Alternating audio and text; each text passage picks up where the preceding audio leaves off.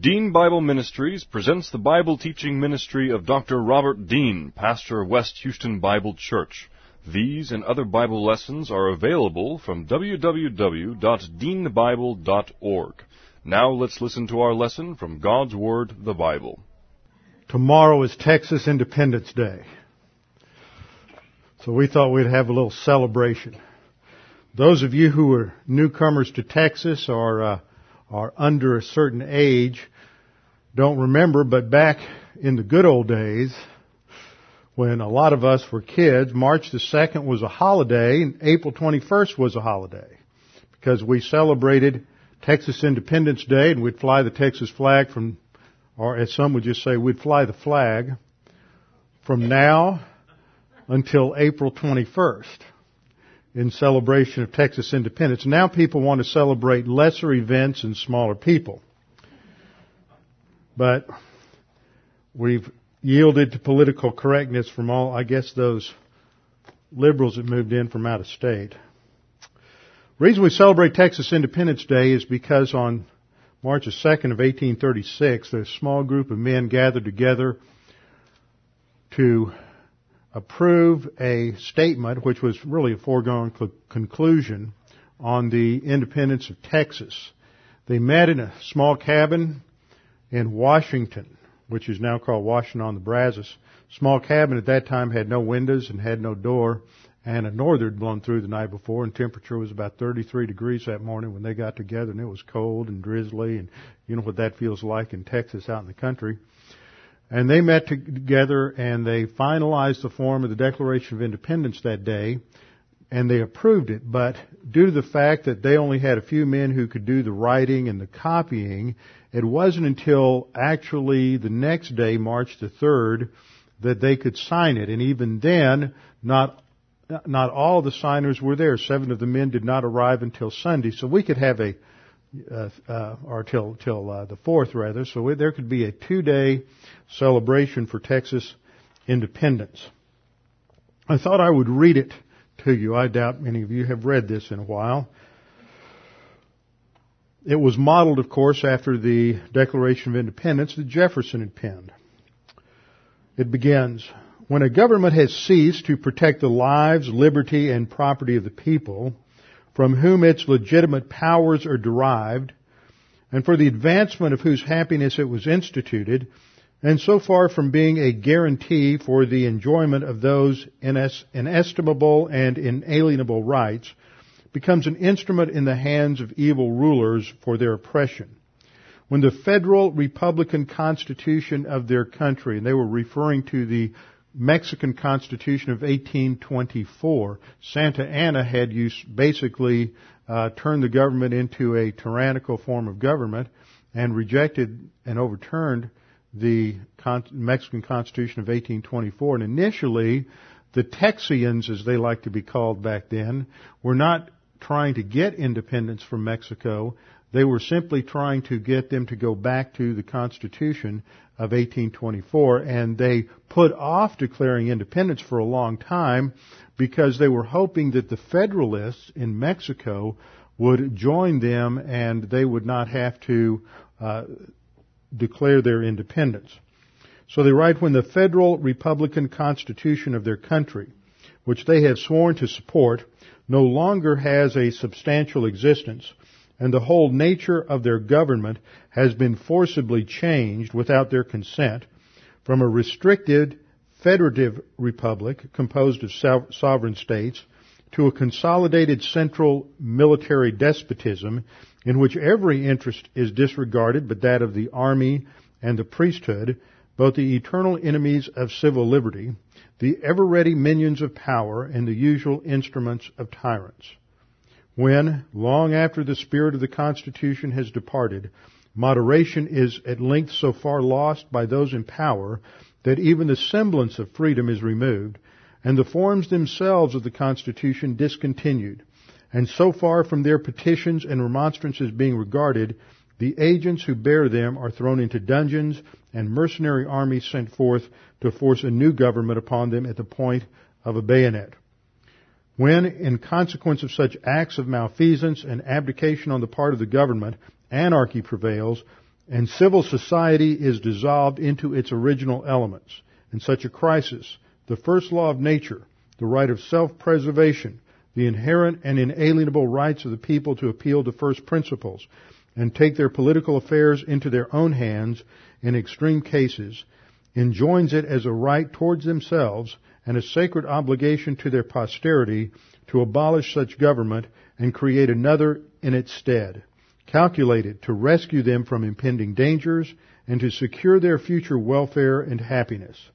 Nations as well as individuals are amenable for their acts to the public opinion of mankind. A statement of a part of our grievances is therefore submitted to an impartial world in justification of the hazardous but unavoidable step now taken of severing our political connection with the Mexican people and assuming an independent attitude among the nations of the earth. The Mexican government, by its colonization laws, invited and induced the Anglo-American population of Texas to colonize its wilderness under the pledged faith of a written constitution, that they should continue to enjoy that constitutional liberty and republican government to which they had been habituated in the land of their birth, the United States of America. In this expectation they have been cruelly disappointed, inasmuch as the Mexican nation has acquiesced in the late changes made in the government by General Antonio Lopez de Santa Anna, who having overturned the constitution of his country, now offers us the cruel alternative, either to abandon our homes acquired by so many privations, or submit to the most intolerable of all tyranny, the combined despotism of the sword and the priesthood.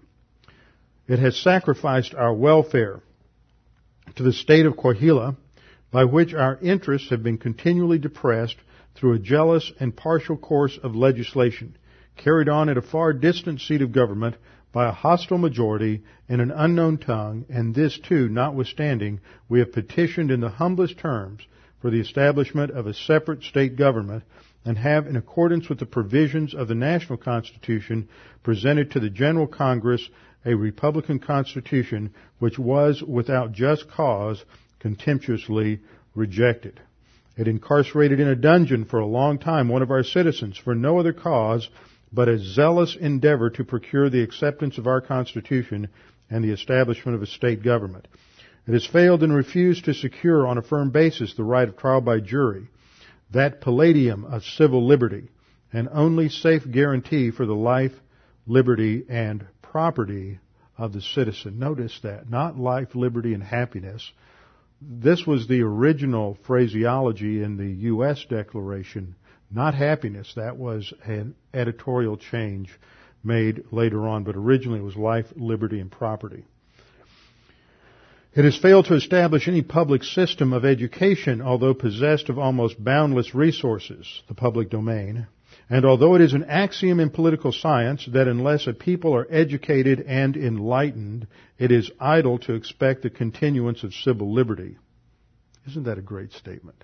That unless the people are educated and enlightened, it is idle to expect the continuance of civil liberty or the capacity of self-government.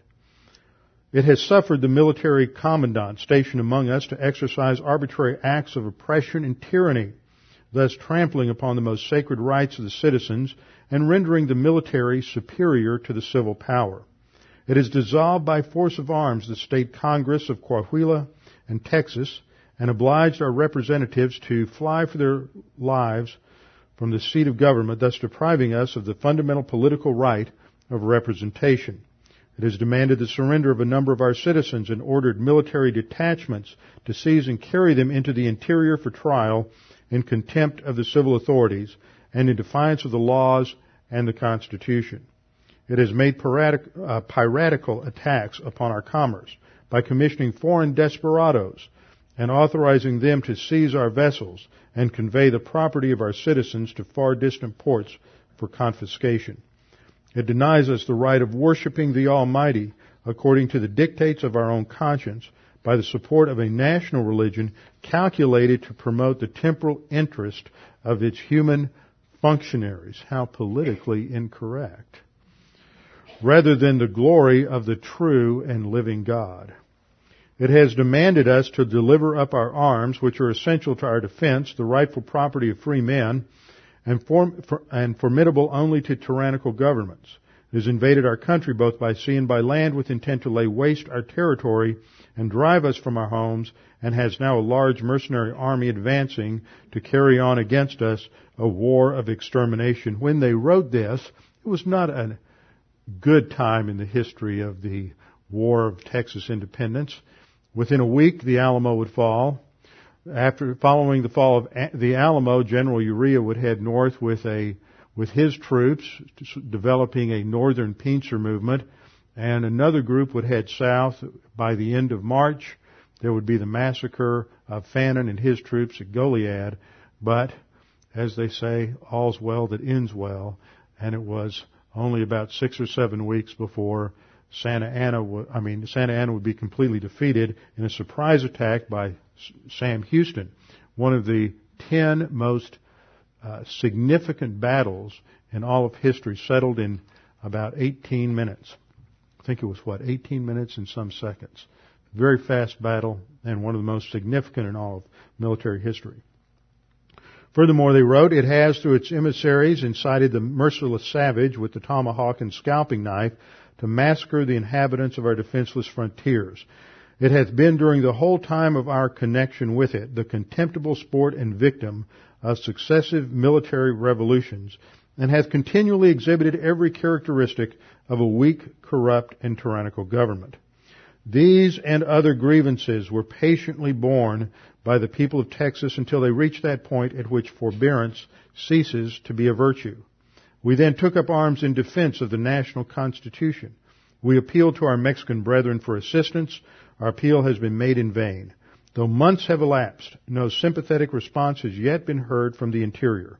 We are therefore forced to the melancholy conclusion that the Mexican people have acquiesced in the destruction of their liberty and the substitution, therefore, of a military government, that they are unfit to be free and incapable of self-government.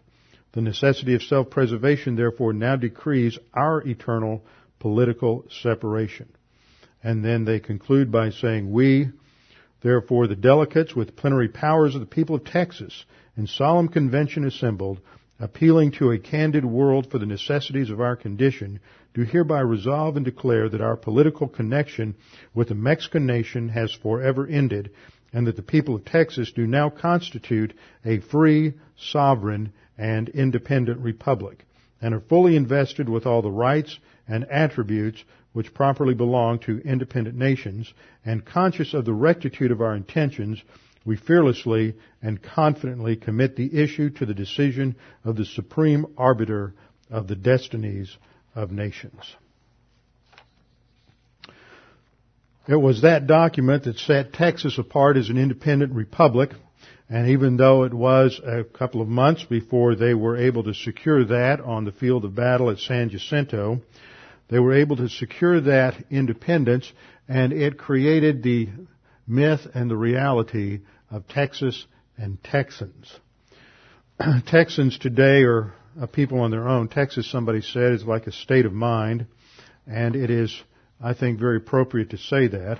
It was born of conflict, men who were willing to fight and die for liberty and for freedom, and, and a people who understood what that meant these people who came to Texas as settlers in that time period in the 1820s and 1830s came from a migration that had begun about 75 years earlier from Scotland and Ireland to the east coast, the eastern seaboard of the United States through a group of people generally referred to as the Scots Irish. They brought with them a vibrant faith in God. They were heavily influenced in their theology by the Reformation, by John Knox, and although there were some that became Methodist and others that became Baptist, they were heavily influenced by a strong belief in God and a strong belief in a substitutionary atonement of Jesus Christ and the necessity of putting your faith in Christ for salvation. This was bred into these people and it was a vibrant part of the way they thought, unlike the way people think today. One of the men that came and they came for many different reasons and under many different circumstances, was a young man by the name of Mirabeau Bonaparte Lamar. Lamar became the second president of the Republic of Texas, but when he first came, he came because he was somewhat despondent over the death of his young wife who he loved very deeply. His ancestors were Huguenots, French Calvinists who fled France because uh, they were being persecuted for their Protestant beliefs. They settled in Georgia. He was born in 1798 on a plantation uh, that was owned by his father John and his mother Rebecca. He loved reading and writing, fencing. He loved history. He loved the Lord. In 1821, he met a young girl who later was the love of his life. She was uh, just about 12 years old or so at the time, 12 or 13, and and he met her some three years later, and yet it was even two years after that before they were married. She uh, contracted uh, tuberculosis, I believe, and she died as a result of that after giving birth to a daughter named Rebecca Ann. Shortly after that, because he was so despondent over her death, he decided to go to Texas. When he came to Texas, he fought at the Battle of San Jacinto, and at the Battle of San Jacinto, he was a true hero. He fought so vigorously that, and his deep belief in the independence of Texas was so profound that this was recognized, even though he was a young man, he was elevated very rapidly to the position of Secretary of War within 10 days of the Battle of San Jacinto. From that, his position, he developed, um, from that position, he continued to rise. He was vice president under General Sam Houston, and then he was the Republic's second president.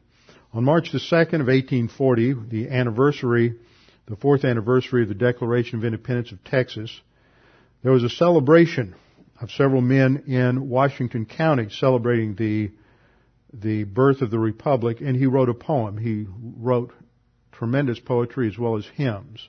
He wrote a poem called "The Star and the Cup." I love the bright lone star that gems the banner of the brave. I love the light that guideth men to freedom or the grave. But oh, there is a fairer star of pure and holy ray that lights to glory's higher crown in freedom's brighter day. It is the star before whose beams all earth should bow the knee, the star that rose o'er Bethlehem and set on Calvary. Let others round the festive board the maddening wine cup drain. Let others court its guilty joys and reap repentant pain. But oh, there is a brighter cup, and be its raptures mine, whose fragrance is the breath of life, whose spirit is divine. It is the cup that Jesus filled. He kissed its sacred brim and left the world to do the same in memory of him. In December of 1840, he was suffering from poor health and he had to retire temporarily from the presidency. And during that time, he wrote another poem that became a hymn. It's called The Soldier of the Cross, and it was written to the pioneer preachers of Texas. I thought this would be good to read at the uh, pastors' conference. He writes, Nay, tell me not of dangers dire that lie in duty's path a warrior of the cross can feel no fear of human wrath. Where'er the prince of darkness holds, his earthly reign abhorred, sword of the Spirit thee I draw, and battle for the Lord. I go, I go to break the chains that bind the erring mind, and give the freedom that I feel to all of humankind. But oh, I wear no burnished steel, and seek no gory field. My weapon is the Word of God. His promise is my shield. And thus equipped, why need I fear, though hosts around me rise? There is a power in gospel truth no heathen can despise. And he who boldly fights with that will through more perils wade than the vain warrior trusting to his bright Damascus blade. No blast by land or sea can shake the purpose of my soul The tempest of a thousand winds may sweep from pole to pole, yet still serene and fixed in faith. All fear of death I scorn. I know it is my Father's work. He's with me in the storm. Then let me go where duty calls, where gratitude demands, bearing the banner of the Lord to dark and distant lands. And if the high and holy cause require my early fall, a recreant he who would not die for him who died for all. Now, if you're interested in finding out more about Mirabeau Bonaparte Lamar, the man in the congregation to see is Tom Wright. Tom is the one who's written a lot about Lamar and has a nice, concise paper, so you need to talk to him about that. But we see that men like Lamar, at the time of the founding of the United States of America and at the time of the Texas independence from Mexico, were men who were occupied with Jesus Christ, men who were focused on eternal truth, men who understood where freedom derived, that it came from a relationship ultimately with the Lord Jesus Christ. And because we are free in Christ, we should be free indeed. That was, that was understood. Now not everybody who was associated with the war for independence was necessarily a believer. Sam Houston became a believer later. He married, uh, I believe her name was Margaret, and she led him to the Lord in later years. There were others who were uh, believers at that time and committed believers, and that influenced their thinking and influenced their drive for the independence of Texas. But what drove them and what should drive us is an understanding and appreciation for the person of our Lord Jesus Christ and who He is and what He is doing today. And that's the thrust of the writer of Hebrews as we come into Hebrews chapter 7. So let's bow our heads and have a few moments of silent prayer and then we'll get ready to study the Word. Father, we do thank you for the freedom that we have. We thank you that we have political, civil liberties that enable us to possess our own copies of your Word, to study it, to think about it, to preach it, to declare it, to teach it, to study it, to differ, and to be unencumbered by the uh, tra- by, by the tyranny of government or the tyranny of a state church. We have these freedoms because there have been men and women who have gone before us who have been willing to make the ultimate sacrifice that we might have these freedoms. They were secured on many different battlefields from uh, Valley Forge to the Alamo, San Jacinto to Gettysburg, battlefields that occurred in the Atlantic and in the Pacific, battles that occurred in Europe and Africa, battles that occurred in Asia. And it's because of these men and women who were willing to make this sacrifice, many of whom understood that it was no sacrifice at all, for if they lost their life, they would be simply transitioned from earth to heaven. And many Many did it. Many of those who were influential did it because they understood a greater plan, a greater purpose, and they knew that freedom came only and ultimately from a relationship with Jesus Christ. Now, Father, as we study your word, may we not take these freedoms lightly. May we be reminded that, that the freedom that we have just to sit here and study and read and to hold our own precious copy of the scriptures in our lap is a freedom that has been dearly won on the battlefield in many different generations. And we continue to pray for our nation that we might have these freedoms preserved, that we might go forward. And as we face so many conflicts today, enemies, religious and political, that would destroy this nation, we know that our only ultimate hope of security is in your grace. And so we pray that you would continue to make us free, to keep our freedom, to give us victory on the battlefield, both spiritual and uh, martial that we might continue to go forward, sending out missionaries around the world and sending uh, and supporting Israel and preparing pastors that they might go forth to teach and prepare your people, the priests that you have saved, the royal family of God, destined to serve as royal priests with the Lord Jesus Christ. We pray this in His precious name. Amen. We are in Hebrews chapter 7. To understand what the writer of Hebrews is going to say here at the beginning, we need to go back just a couple of verses to pick up his flow of thought in Hebrews 6, 19, and 20. This is the conclusion of that exhortation section that began back in chapter 5, goes through chapter 6, and he concludes by saying, this hope, as we have it translated in the New King James, this hope we have as an anchor of the soul both sure and steadfast, and which enters the presence behind the veil, where the forerunner has entered for us, even Jesus having become high priest forever, according to the order of Melchizedek.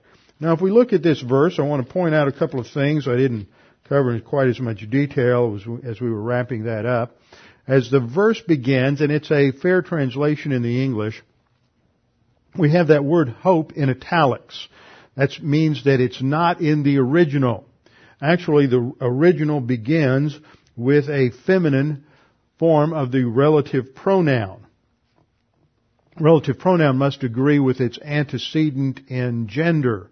Antecedent is the word to which it refers, so it doesn't begin this, it begins with the word which. And which, it being a feminine pronoun, feminine relative pronoun, must refer back to a feminine noun. Well, the last noun in verse 18 is the noun elpis or hope that is in the, that is a feminine gender noun. So that's the reference there. This is why it's legitimate for the translator to bring that over for, for sake of, of uh, clarity of reading. And, but it should be translated, which hope? That is, this hope we just talked about, which hope we have as believers as an anchor of the soul. An anchor is that which gives stability and certainty in the midst of storms. It is that which stabilizes us. It is that, that future expectation, living in light of eternity as we study, that as, as we are, as we make that future destiny so real to us that it stabilizes us in this present time. That's that sixth problem solving device we talk about, that sixth stress buster, that personal sense of our eternal destiny, that that future is so certain that no matter what happens today, we can just relax and move right through it. It is an anchor of the soul, both sure and steadfast, and the text says which enters. Now, the, the verb there is eis erchomai, which means to go into or to enter, but it is a participial form, and it is a, has a feminine ending, which means it's used as a, as a relative participle to refer back also to that hope. So it would be translated, and which hope enters the presence behind the veil. So what the writer is doing here is he is personifying hope as, as if it's a person. It is our hope that goes forward into the veil, following, because that's the focus of the hope, following the one who has been our forerunner, our predecessor, the one who has blazed the trail and entered into the Holy of Holies, first of all, which is the Lord Jesus Christ. So the writer is saying our hope is focused on Jesus Christ and it goes before us and it gives us certainty and steadfastness in this life because it is focused on the forerunner, Jesus, who has become high priest forever according to the order of Melchizedek. This mention of the order of Melchizedek picks up the theme he began to introduce back in verse 10, talking about Jesus as having been perfected that he became the author of eternal salvation to all who obey him, called by God as high priest according to the order of Melchizedek. Now this theme related to the high priestly ministry of Jesus Christ doesn't just pop up here in the middle of the epistle. It, it's been introduced gradually, step by step by step as you go through uh, Hebrews. Back in Hebrews 2, 17, we have the mention, therefore, in all things, he had to be made like his brethren, that is, the human race, that he might be a merciful and faithful high priest in things pertaining to God. And if you remember, when we studied Hebrews 2:10 through 17, the focus there was on the sanctification that had to occur in the humanity of the Lord Jesus Christ. That he had to grow and mature. He had to go through suffering. He had to go through trials. He had to go through testing. Verse 10 said, for it was fitting for him, for whom are all things, and by whom are all things. That's a reference to his deity in bringing many sons to glory, uh, excuse me, that's in reference to the Father. It was fitting for him, the Father, for whom are all things and by whom are all things, in bringing many sons to glory to make the captain of their salvation perfect or mature through suffering.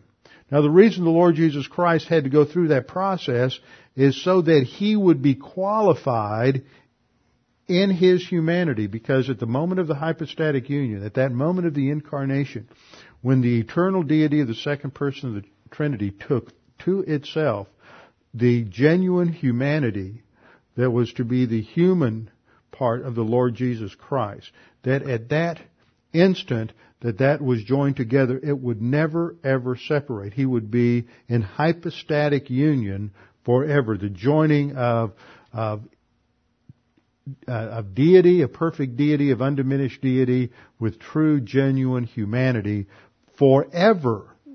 A billion years from now, the second person of the Trinity is still going to be incarnate in a resurrection body. Forever and ever. And he is elevated at the ascension above the angels, above all creatures. He is seated at the right hand of the Father, awaiting the distribution of the kingdom that we've studied in Daniel chapter 7. And as this position next to the Father, he is sitting on the Father's throne, Revelation chapter 3, and serving as a faithful high priest. So this is his role. He began that work when he made propitiation for the sins of the people on the cross. Then the next mention of this priesthood is in Hebrews chapter 4, verse 15 and 16. There the writer of the Hebrews uh, of the epistle to the Hebrews is reminding his readers as he begins the next section, he's picking up this theme of the high priest and he's weaving that in as the foundation of what he's going to say from 414 to 510. He begins with the high priest, ends with Melchizedek, and breaks off. He says, For we do not have a high priest who cannot sympathize with our weaknesses. A double negative in the English cancels each other out. What he is saying is we do have a high priest who can sympathize with our weaknesses. Why? Because he went through all those same tests in his humanity. He suffered. Whatever those adversities are, the kinds of adversities and temptations, testing that we go through, he went through them as well. The only difference is he doesn't have that internal fallen nature that is giving him an attraction to the sin. But he has to go through those same tests because he, he's, he's going to show that a man utilizing the power of God, the Word of God and the Spirit of God can surmount the testing as Adam did not. And so in his humanity, he has to handle this. So he is tempted in all points as we are, yet without sin. And so we can therefore, because he has done this, because of his victory on the cross, because of his ascension to the right hand of the Father, we can therefore come boldly to the throne of grace that we may obtain mercy and find grace to help in time of need. Now what has happened here? Coming to the throne of grace is not something that could happen in the Old Testament. It is entry into the Holy of Holies, into the presence of God. That is exactly what is being uh, described under a different metaphor in 620, where the forerunner has entered for us, having become high priest. Our hope can go in there. Our confidence can go directly to the Father because of what He has done in His high priestly ministry, and He is a high priest according to the order of Melchizedek. Now, why does He have to explain this? He has to explain it because He's writing to a bunch of, of Levites, probably, Levitical priests, who were serving or had been serving in the temple in Jerusalem and came to understand and accept that Jesus was the Messiah promised in the Old Testament, and they had put their faith alone in Christ alone, and they were saved.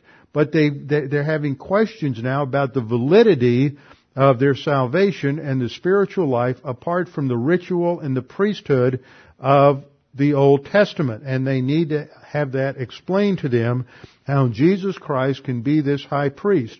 And so, the writer is going to explain that this priesthood comes from this unique priesthood of Melchizedek in the Old Testament. So we look at verse 1 of chapter 7. The writer says, For this Melchizedek, king of Salem. See, the first thing we learn about him here is that he is, that Melchizedek was a king.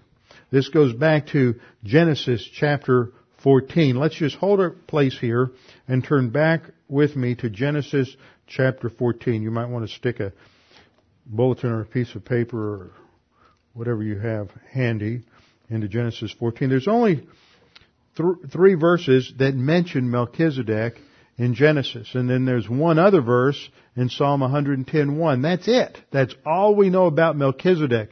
But the writer of the book of Hebrews is going to take those four verses that we have from the Old Testament and build upon that an argument for the kind of priesthood that Jesus Christ has. Great lesson in how to do theology and exegesis there. Then we're told in verse 18, this is following Abraham's defeat of the four kings under the alliance with Chedorlaomer. Then Melchizedek, uh, uh, excuse me, on his way back from that victory, Abraham took a detour to Salem, which is another name for Jerusalem, there to bring a tribute of a ten, of 10% of, his, of the spoils to the priest king of Salem. We read in verse 18, Then Melchizedek, the king of Salem, brought out bread and wine. He was the priest of El Elyon, God Most High. And he blessed him. He blessed Abraham and said, Blessed be Abraham, Abram, of God Most High, possessor of heaven and earth. Notice the emphasis on creation.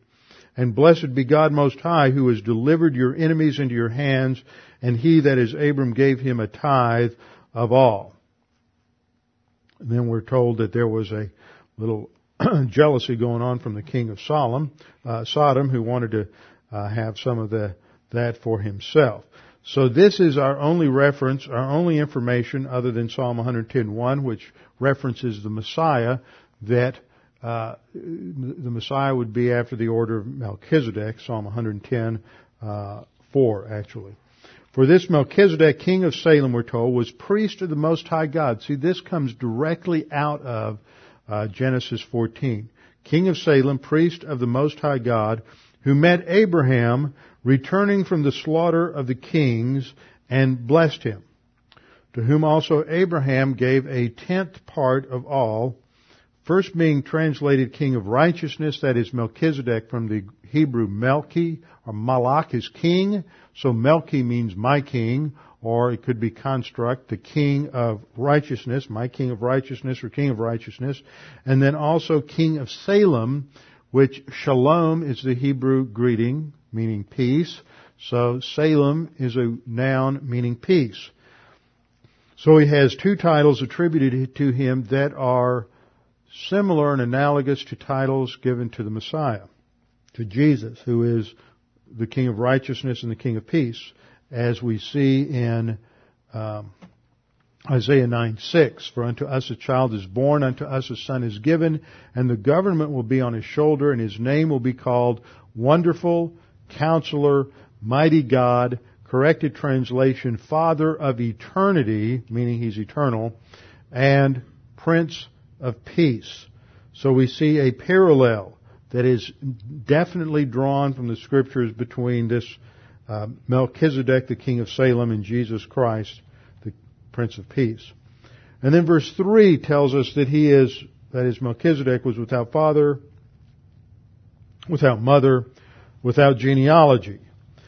That doesn't mean, as I pointed out last time, we'll go over this again, everybody always goes to this. It does not mean he didn't have parents. It doesn't mean that he's the pre-incarnate Christ. He just kind of popped up out of nowhere and disappeared. The writer is saying, in the, in the scriptures, in the revelation of God, nothing is said about his parentage, nothing is said about his lineage, nothing is said about his genealogy because those factors weren't significant to his priesthood. In a Levitical priesthood, you had to be able to trace your lineage back all the way to Levi. There were those who came back from uh, the exile who were Levites but could not document their lineage, and they were not allowed to practice serving as priests in the temple. That's the writer's point, is that the Melchizedekian priesthood is not based on lineage, not based on relationship to parents, not based on genealogy or any of these factors, and uh, we don't know when he when he was born, we don't know when he died, because that's not relevant. And he goes on to say, that he had neither beginning of days nor end of life in the revelation. He's not saying that Melchizedek was eternal because he was not. He was a man. We'll look at some reasons why Melchizedek could not have been the pre-incarnate Christ uh, before we're done. So we'll just begin with those first three verses and probably not get much further than that uh, this this evening. So we need to find out who Melchizedek is, and there are six comparisons between Melchizedek and Jesus. And the point here is to show the superiority and the uniqueness of Jesus Christ. And of course, one of the things that made him unique was his resurrection, that the tomb is empty. Now, of course, I mentioned this last Sunday. I'm sure some of you had seen some of these reports that there is going to be a special. There's going to be a special movie documentary put out on the Discovery Channel and some of the other channels uh, broadcast this Sunday, having to do with the fact that uh, James Cromwell and uh, another uh, film filmmaker, uh, Jacobovici, who's a Canadian, that they claim that they have found the tomb of Jesus. So let me give you, uh, I have seven reasons why it's not, eight reasons why it's not the tomb of Jesus. You need to be forearmed in detail when you watch this. Number one reason is because the Bible says that there were over 500 witnesses to the resurrected Jesus Christ. Now, either they're having a mass hallucination, which can't happen, or you have 500 liars who are in a conspiracy together, and that's not what happened. All you need is two witnesses to confirm anything legally, and there were over 500 witnesses at one time to the resurrected Christ. That's not mentioning many of the other people to whom Christ appeared physically and bodily after the, after the resurrection. 1 Corinthians chapter 15 verses 4 and 5 documents that. That whole section in there documents the people, the witnesses of the resurrection. I'll list them. Second reason, because the apostle Paul, who hated all Christians with a vengeance, sought to murder all Christians, saw the resurrected Jesus Christ on the road to Damascus, and it, he, it completely changed his life. He spent the rest of his life defending the resurrection of Jesus Christ and teaching the implications and the doctrines related to the fact that Jesus Christ was the promised Messiah from the Old Testament and died on the cross for our sins. A third reason that we know that Jesus rose from the dead and that this ossuary is not what they claim it is, is that because the rest of the disciples changed from cowards hiding from the government and from the religious authorities to leaders who were willing to risk their lives for a risen, ascended Lord. And if you study the lives of the disciples, aside from the apostle John, and there is some tradition that he was martyred, but probably not. He probably was the only one who died of old age. Every one of those eleven disciples, except for John, gave his life for the gospel. Now, would they give their life for something that they knew was a fraud, that was false, and that was nothing more than something they, they conspired to promote on the world? No, they wouldn't. One or two of them might, but not all of them would give their life in horrible, horrible ways in several cases because they knew that Jesus of Nazareth had risen from the dead. Fourth reason, because the resurrection of Christ fulfilled Old Testament prophecy that his body would not lie corrupt in the grave. It was foreshadowed and prefigured and prophesied in the Old Testament that the Messiah would be resurrected from the grave. Now those four have to do with the foundation, what the Bible teaches, and that's all we need to know. But what about what they say? Fifth reason. Names like Jesus, which in Aramaic is Yeshua, were common names. Names as common as James or Jim or William or Bill uh, that you have today. In first century Judea, there were numerous men named Jesus. In fact, the name Yeshua has been found on over 22 ossuaries to date. So just because you find the name Yeshua on an ossuary doesn't mean it's Jesus of Nazareth. Furthermore, the name of Joseph has been found on over 45 ossuaries from that time period.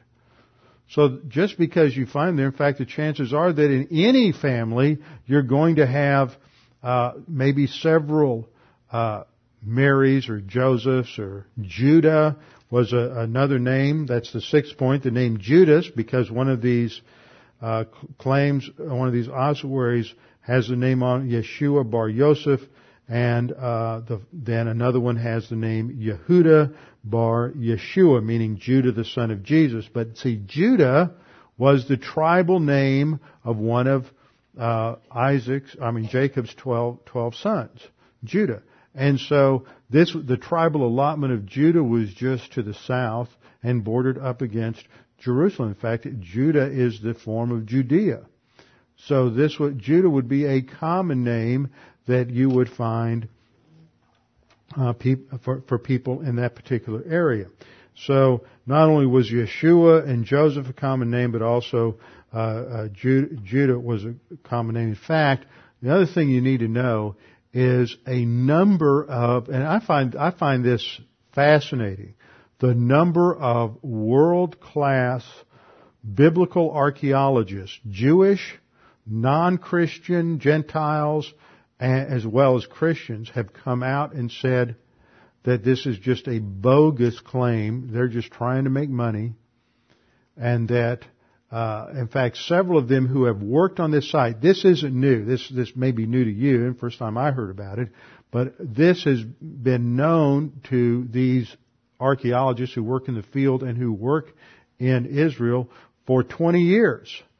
And they, they all dismiss it as meaningless and irrelevant, and they never attached any significance to it what, whatsoever. In fact, several of them have said if you look at the inscription of the name on the ossuary that's supposed to be Jesus, it's not clear that it even is Yeshua. There is tremendous debate among them over over that. Uh, De- Devers, who's a retired I don't have his first name. He, this was from an article that appeared in the Washington Post yesterday. A retired professor of archaeology at the University of Arizona who's worked for 50 years in biblical archaeology is not a Christian. His name's William G. Devers. And he has been excavating in Israel for over 50 years. He says, I'm not a Christian. I'm not a believer. I don't have a dog in this fight says, I just think that it is a shame the way this story is being hyped and manipulated. He said that some of the inscriptions on these ossuaries are unclear. It's not easy to decipher them. There's debate over what they actually say, but that all of the names are extremely common. And you'll find them in many families. I know that in my family it's very confusing around Thanksgiving or Christmas because there were three Bettys in the family. So, you know, it's not uncommon to keep running into certain names in certain generations. Uh, Amos Kloner is a Jewish archaeologist who was the original excavator of the tomb, and he, along with Joe Zias, the former curator of archaeology at the Israeli Antiquities uh, Authority have both rejected these claims. Kloner told the Jerusalem Post that the documentary is just nonsense. Zias uh, sent an email to the Washington Post and said, quote, it's a hyped up film which is intellectually and scientifically dishonest. Uh, Jodi Magness, an archaeologist at the Uni- University of North Carolina Chapel Hill, uh, expressed her irritation about these claims at a news co- conference and, and, said, why are they releasing this to the public in a, in a film like this instead of the proper procedure of peer reviewed findings to the scientific community. She said the filmmakers have, quote, set it up as if it's a legitimate academic debate when the vast majority of scholars who specialize in archaeology of this period have flatly rejected this. The seventh reason, part of what I've just quoted, is that even secular atheist scholars and archaeologists reject the claims that these uh, ossuaries have anything to do with the Jesus of the Bible. And then the eighth reason is that only wealthy people, the wealthy elite had, could afford to have a rock-hewn tomb. Remember the tomb that Jesus was laid in was owned by Joseph of Arimathea, who was very wealthy. Only the wealthy could afford a rock-hewn tomb. If this is Jesus' family, his tomb would have been in Nazareth, which was the family home, or in Capernaum, which is where he lived during much of the time of his ministry, not in Jerusalem. That was not his home area. So it is uh, r- ridiculous to think that Jesus' family would possess wealthy tombs in a wealthy that were in a wealthy area or an area where the wealthy uh, were buried in Jerusalem. Okay, back to the superiority of Jesus and Melchizedek. There are six comparisons made in this section between Melchizedek and Jesus. First of all, they are both king priests. They are both royal high priests. Melchizedek is referred to as a king priest, and that is the point related uh, to Jesus. They were king priests as opposed to the Levitical priests. Second, they were, they, they both blessed Abraham. When Abraham returned from the victory, Melchizedek went out. He took bread and wine that's not done anything to do with communion. That was just a standard Middle Eastern meal. They, he went out to have fellowship, to have communion, uh, just to uh, have that time together with Abraham and to bless him, to commend him to God for his victory. God also, the pre-incarnate Lord Jesus Christ also had blessed Abraham in the Abrahamic covenant. Third, both of them had superior authority with their priesthood. Abraham, who was one of the wealthiest men of the ancient world, recognized the authority and superiority of the Gentile priest king and brought him a tribute after his uh, after his victory. Jesus Christ is seen here as having the superior priesthood because he, now listen to this, he is the prototype for the Melchizedekian priesthood. It's not the other way around. The word that is used here in the Greek is apha moiao, aphomoioo, which means to be made like or to resemble. Look at verse 2. or excuse me, I'm in verse, verse 3, the end of verse 3. Verse 3 reads, without father, without mother, without genealogy, having neither beginning of days nor end of life, but made like the Son of God. Who was made like the Son of God? Melchizedek was made like the Son of God. That's one of the reasons Melchizedek isn't the pre-incarnate Christ. He is said to have been made like or to resemble the Lord Jesus Christ. So who's the prototype? Prototype's the Lord Jesus Christ. Melchizedek was just a finite representation that was designed historically and within Revel, the, the context of Revelation to portray and to symbolize certain aspects of the priesthood of the Lord Jesus Christ. So both had a superior priesthood and authority. Fourth, both were independent high priests. By that I mean there was no tribal or genealogical connection. They were independent of any other structure. Both Melchizedek and the Lord Jesus Christ are independent high priests. The Levitical priesthood was based on descent from the tribe of Levi, and the high priest had to be a descendant from Aaron, according to Numbers chapter 16. Fifth, both priesthoods were timeless. Timeless. They were not bound by time, whereas the Levitical priests served only from the time they were 25, and when they were 50, they had to step down, according to Numbers 8, 24, and 25. So both the Melchizedekian priesthood and the priesthood of the Lord Jesus Christ are unlimited. They're not bound by any temporal, any time qualifications. And sixth, both priesthoods serve Gentiles and Jews. They were universal priesthoods, whereas the Levitical priesthood was only directed to Jews. This is the point that the writer of Hebrews is making in these first three verses, is that there is a comparison between the uh, king priest Melchizedek and the king priest, the royal high priest, the Lord Jesus Christ. And that it was Melchizedek who's the finite representation of the priesthood that would be that of the Lord Jesus Christ.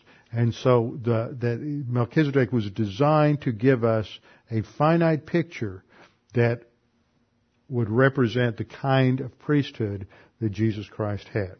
That sets us up for the next verse, verse 4, which says, Now consider how great this man was. The emphasis again on his leadership, on his authority, on his superiority over even someone as great as Abraham. And we'll pick that up next time where we have, we look at this issue of tithing, giving a tenth of the spoils. Let's bow our heads and close in prayer. Father, we thank you for this opportunity to study your word, for the opportunity to be challenged by what the scripture says about the uniqueness of our Lord Jesus Christ, and be challenged in terms of our own devotion and dedication to Him.